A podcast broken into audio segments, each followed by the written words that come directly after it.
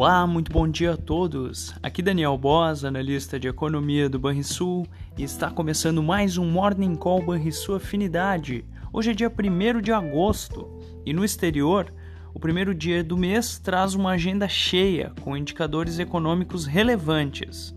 Será divulgado o PMI industrial dos Estados Unidos e os mercados internacionais exibem cautela em meio a dados fracos vindos dos PMIs industriais já divulgados, que elevam os temores com a desaceleração da economia global. Por conta disso, também as bolsas operam em baixa no continente europeu e os futuros em Wall Street e o dólar se mostram fracos neste início de mês. Vale lembrar que o PMI industrial do, da zona do euro caiu de 43,4 pontos em junho para 42,7 pontos em julho, atingindo o menor patamar em mais de três anos. Na China, segunda maior economia do mundo, o PMI da indústria recuou a 49,2 pontos em julho. Entre as commodities, o petróleo do tipo Brent recua para pouco abaixo dos 85 dólares o barril no contrato com vencimento para outubro. Já o minério de ferro, negociado na bolsa de Dalian, teve alta de 0,9% e está sendo negociado a 117 dólares. Essas foram as notícias internacionais.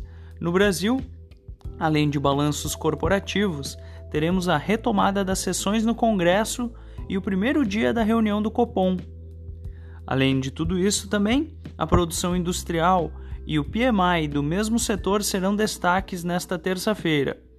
O fôlego do Ibovespa poderá ser limitado pelo sinal negativo dos futuros americanos e queda do petróleo neste primeiro pregão de agosto. O EWZ, maior fundo índice do Brasil negociado no mercado futuro em Nova York, operava estável há pouco.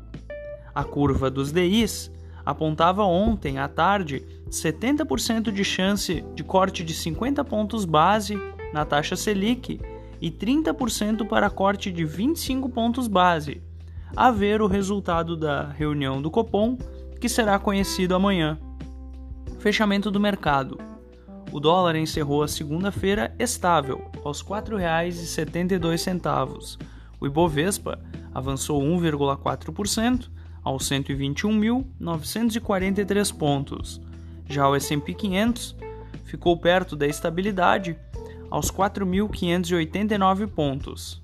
O DI futuro para janeiro de 2024 caiu 4 pontos base, a 12,58%, e o DI futuro para janeiro de 2028 caiu 7 pontos base, a 10,37%.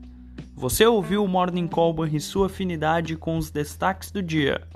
Acompanhe de segunda a sexta-feira o nosso overview.